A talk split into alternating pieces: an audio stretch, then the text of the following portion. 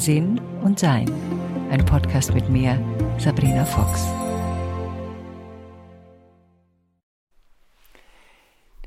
Ich möchte euch heute etwas vorlesen und zwar zu dem Thema Brav sein. Und das ist aus meinem Buch Kein fliegender Wechsel. Es ist ein Wechseljahrbuch. Ich habe das damals geschrieben, erstmal eigentlich nur geschrieben, weil es mich selber so durchgeschleudert hat, dass ich für mich selbst geschrieben habe. Und wenn ich etwas, es gibt ja einen Podcast, der heißt Schreiben hilft, und ich merke im Laufe meines Lebens, wenn ich etwas aufschreibe, dann nehme ich das aus dieser Schwammigkeit und der Wiederholung des Gehirns, lege es aufs Papier. Also es wird zielgerichteter. Und das, was ich hier vorlesen möchte, ist etwas, was ich geschrieben habe. Da war ich 52, also das ist jetzt elf Jahre her und ich war mitten in meinen Wechseljahren. Ich räume in meinem Schreibtisch auf und finde ein paar Seiten von mir, die ich drei Jahre zuvor in meiner Schreibgruppe geschrieben habe. Das Thema war, was beschwert dich? Was trägst du mit dir herum? Zum ersten Mal in meinem Leben trage ich mich. Nur mich. Ich lebe zum ersten Mal alleine. Ich bin in keiner Liebesbeziehung und muss nur mich versorgen. Meine erwachsene Tochter studiert und kümmert sich mit grandioser Selbstverständlichkeit um sich selbst. Ich habe keine Tiere mehr, um die ich mich kümmern muss niemanden, der irgendwelche Stimmungsschwankungen in meinem Zuhause hat, die ich ausgleichen muss. Mein Leben ist aufgeräumt, jede Ecke sauber. Ich fühle mich wunderbar. Ich genieße mich um mein Leben, erfreue mich an mir. Ich lasse mich so sein, wie ich bin. Ich finde mich entzückend. Meine Finger schweben über der Löschtaste, als wenn das Entzücken sofort wieder entfernt werden müsste. Ich lasse es stehen und fühle mich dabei ziemlich frech. Ich lache über mich. Dann bin ich eben entzückend, wenn ich das jetzt so empfinde. Mein Gott, diese alte Erziehung hat ein wirklich in der Mangel. Ich bin smart. Ich liebe es, Zeit mit mir zu verbringen. Ich lache mit mir. Ich reise gern mit mir. Ich mag es, meine Freunde mit mir zu besuchen. Ich bin glücklich, solche Freunde zu haben und lobe mich, wie gut ich sie ausgewählt habe, ich hätte es nicht besser machen können. Ich ertappe mich dabei, wie ich mir in letzter Zeit selbst häufig im Spiegel oder in Schaufenstern zulächle. Ich fühle mich wie frisch verliebt. Und das bin ich auch. In mich. Ich bin angekommen, in mir und in meinem offenen Raum. Ich fühle mich frei und erwachsen, so als wäre ich aus einem einengenden Zuhause ausgezogen. Jetzt bin ich fast 52 Jahre alt. Ich schaue auf mein Leben und ich mag, was ich sehe. Ich bin glücklich mit mir. Ich bin glücklich, ich zu sein. Ich trage nur mich. Dann geht's weiter im Buch. Was ist aus diesem Gefühl geworden? Wo ist es hin? Drei Jahre später ist nichts mehr davon da. Muss ich allein leben, allein sein, damit ich mich frei fühle? Jetzt seit über zwei Jahren in einer Beziehung, einer wunderbaren, liebevollen Beziehung, merke ich schon wieder, wie schwer es mir fällt, nicht von seinen Herausforderungen belastet zu werden. Er ist in meine Wohnung gezogen und wir leben zusammen. Und doch geht er in seinem Leben gerade durch viele Veränderungen, Veränderungen, die mich beschäftigen. Ein Beispiel. Zurzeit hat er kein Auto. Wenn er eins braucht, weil er weiter wegfährt, lasse ich ihm meins, selbst wenn es mich einschränkt. Er hat überhaupt kein Problem, öffentliche Verkehrsmittel zu benutzen. Er sagt es mir immer wieder und ich zweifle nicht daran, dass er das auch so meint. Ich rede aber nicht von kurzen Strecken, die fahren wir mit dem Fahrrad. Ich rede von langen Strecken, bei denen man mit den öffentlichen Verkehrsmitteln manchmal mehr als eine Stunde braucht. Aber ich kann das nicht. Ich kann nicht das Auto vor der Tür stehen lassen, weil ich vielleicht eventuell irgendwo hinfahre. Vielleicht habe ich Lust, nachmittags um drei ins Atelier zu fahren. Vielleicht werde ich später noch einen Termin haben. Ich weiß es nicht. Es ist erst zehn Uhr. Das brave Mädchen Sabrina ist zu stark. Zu lange schon hat sie mein Leben bestimmt und sie lässt sich nicht abschütteln. Wenn ich an mich denke, nur an mich denke, schüttelt sie missbilligend den Kopf. Und jetzt, da ich das kurze Stück wieder gefunden habe, das ich in unserer Schreibgruppe geschrieben habe, beschimpfe ich die brave Sabrina in mir. Ich bin unwillig mit ihr, unwillig, weil sie immer noch nicht Ruhe gibt. Die brave Sabrina wehrt sich. Das Leben funktioniert nur, wenn man gegenseitig Rücksicht nimmt, sich um den anderen kümmert, dafür sorgt, dass der andere hat, was er braucht. Ja, aber das tue ich doch sowieso schon dauernd. Es macht mich wahnsinnig. Verstehst du mich nicht? Es ist zu viel. Vielleicht stimmt was mit dir nicht, murmelt die brave Sabrina. Man wird dich nicht mehr mögen, wenn du so egoistisch bist. Das hast du dann davon. Dann mag man mich eben nicht. Auch gut, ich kann mich nicht mehr immer um alles kümmern. Sie kommt immer wieder hoch, die brave Sabrina. Wenn ich denke, dass ich es endlich verstanden und integriert habe, dann ist für eine Weile Ruhe, bis ich mich in Sicherheit wiege. Und dann taucht sie schleichend wieder auf. Sie flüstert zuerst, so, dass ich es nicht wirklich bewusst wahrnehme.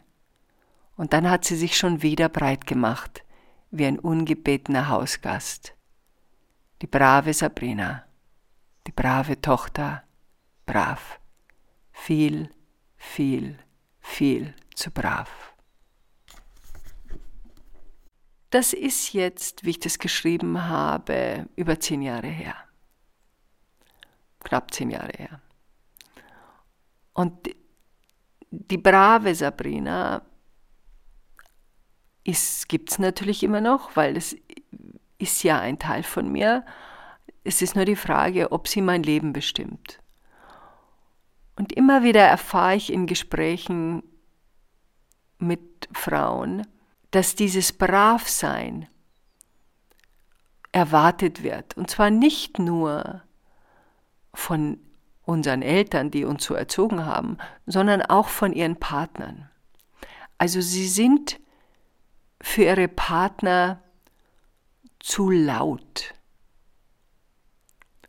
Und das fand ich sehr faszinierend, dass wenn wir so sind, wie wir sind, also wenn wir unsere brave Erziehung, die brave, in meinem Fall Sabrina, einschränken in ihrem Sein, weil es uns danach besser geht und wir uns mehr und mehr dahin entwickeln, wer wir wirklich sind.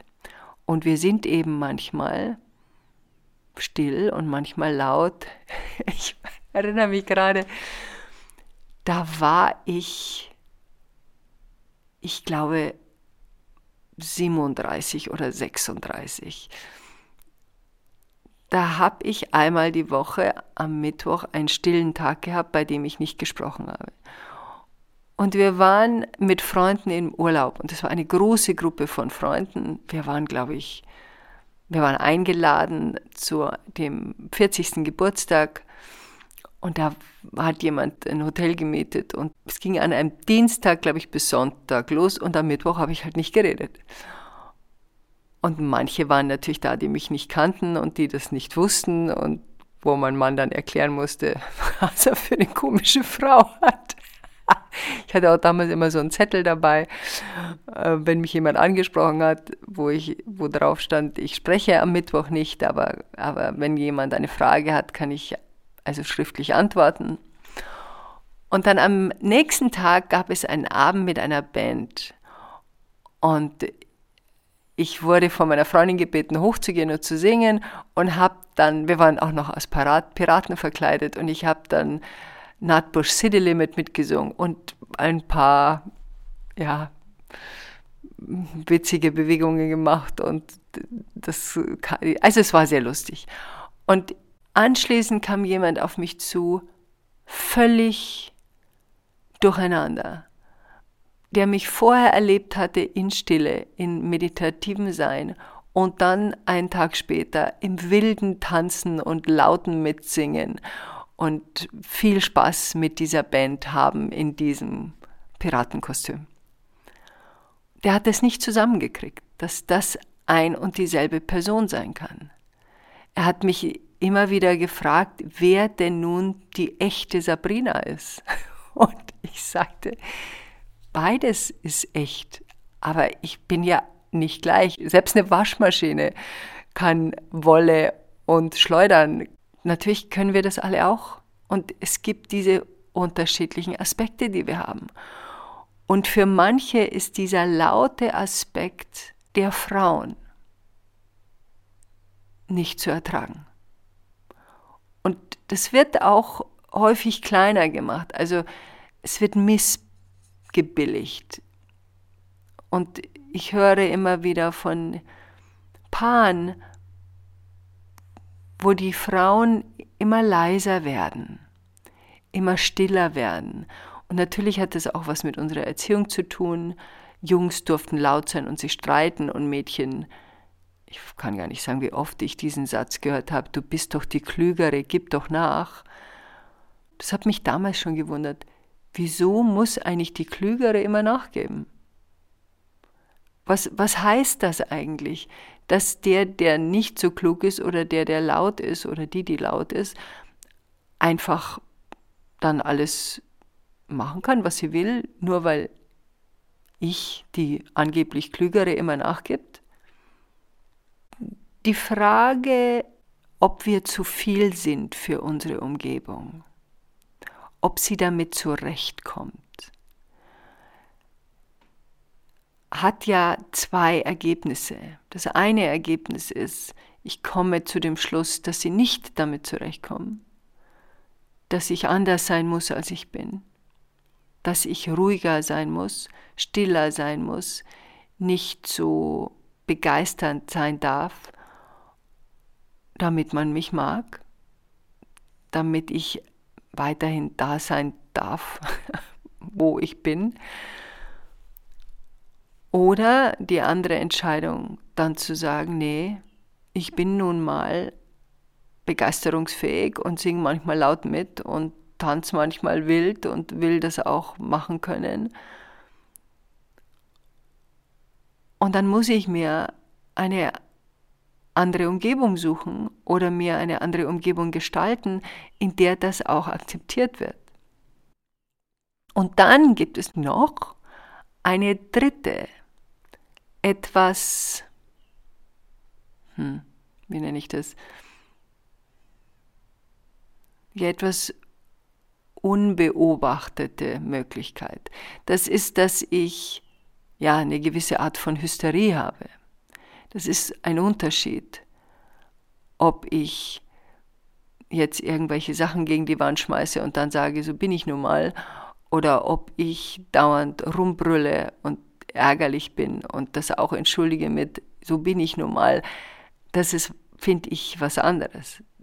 Da drücke ich mich nicht aus in meinem tiefsten Sein, sondern habe ich mir was angewöhnt, um wahrgenommen zu werden, indem ich überreagiere und etwas tue, was jetzt ja wirklich mehr unter Drama einzuordnen ist, als unter so bin ich in den Aspekten meines Seins. Ich glaube, da gibt es auch einen Podcast dazu, so bin ich nun mal wo ich dann auch antworten würde, ja, und willst du so bleiben? Also das sind zwei verschiedene Bereiche. Der eine Bereich ist der, den wir hier anschauen wollen, nämlich dieses uns selber kleiner machen. Und ich glaube, in der heutigen Zeit, wo gerade politisch viel laut gemacht wird, also man hat ja manchmal das Gefühl, die Welt besteht aus Leuten, die seltsame Sachen von sich geben und die auch so laut formulieren, als wenn es stimmen würde. Und man manchmal, also die schweigende Mehrheit, dann den Kopf schüttelt und denkt, naja, der spinnt halt oder die spinnt halt und man dreht sich weg. Aber die Frage ist wirklich, überlassen wir damit all den Lauten diesen Platz? Ich merke es auch immer wieder in, in Zeitungen, dass diese, diese Lautstärke und diese Angstmacherei so zum journalistischen Ton schon fast gehört. Es geht nicht mehr um, um Daten und Fakten und was man macht, sondern darum, wie kann ich möglichst viele Leute erschrecken, damit sie neben der Headline auch noch weiterlesen. Das ist auch eine Art der Lautstärke. Diejenigen, die Platz kriegen mit ihren Aussagen, weil sie so wildwuchernd sind, so nicht verbindend. Und dieses Verbinden, was die brave Sabrina ja hat, ist ja nicht nur ein Aspekt der braven Sabrina.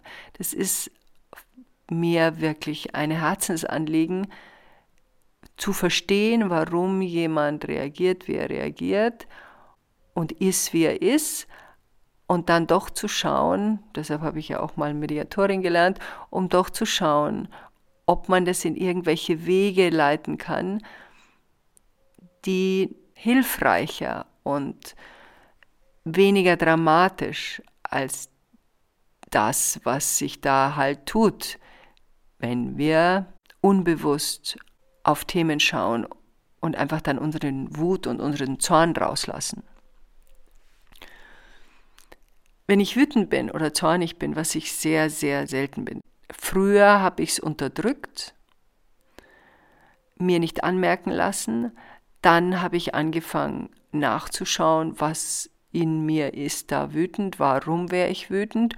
Und dann habe ich angefangen, in dem Moment, wo ich merke, das gefällt mir nicht, mich da mitzuteilen, damit die Wut erst gar nicht entstehen muss. Und das hat sich ja sehr erfolgreich herausgestellt. Das funktioniert sehr gut. Und da gibt es dann auch keine Unterdrückung mehr. Aber es erfordert natürlich, ja, sehr aufmerksames Hinschauen und dieses Gefühl aufgeben zu können, ich muss jetzt immer recht haben, weil das war jetzt auch so eine Sache, die hat mich lange begleitet und da gibt es auch heute noch gelegentliche, äh, wie nennt man das, Impulse. Also ein nettes Wort. Gelegentliche Impulse, dass ich unbedingt recht haben will. Brav sein.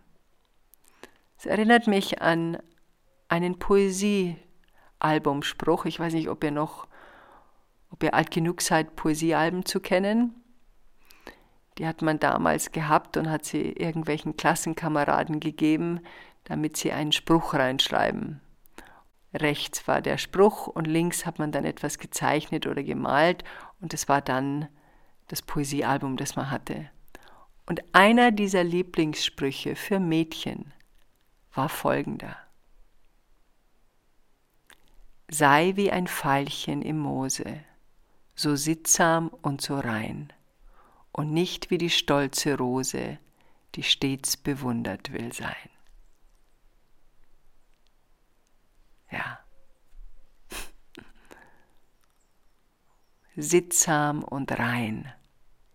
Das war das, wie wir Mädchen und dann später Frauen sein sollten immer noch eine Idee von unsicheren Männern, eine Jungfrau zu heiraten, damit seine Art des Liebemachens nicht verglichen werden kann.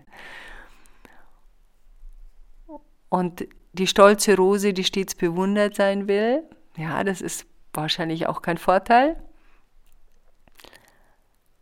Und trotz allem gibt es ein Dazwischen. Und in diesem Dazwischen halten wir uns auf zu einem Zustand kommen, wo wir uns selbst an uns erfreuen. Da gibt es ein Video, das heißt Eigenlob ist praktisch. Sich an uns selbst zu erfreuen, das dauert manchmal. Je nachdem, wie wir erzogen worden sind, mussten wir einiges aufräumen oder haben noch einiges vor aufzuräumen. Doch wenn dieser Moment kommt und rückblickend kann ich sagen, ich verliere ihn ab und zu immer mal wieder. Wenn gerade viel los ist oder wenn ich gerade mit einer Entwicklung von mir beschäftigt bin, wo ich sehr nachschaue und aufräume, da verliere ich das meistens dann.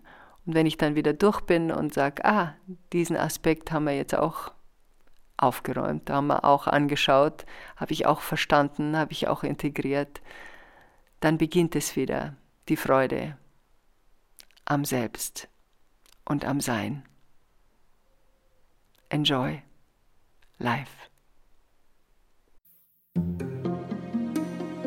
Weitere Informationen über Sabrina, ihre Bücher und Online-Kurse findest du auf sabrinafox.com und sinnsucher.de.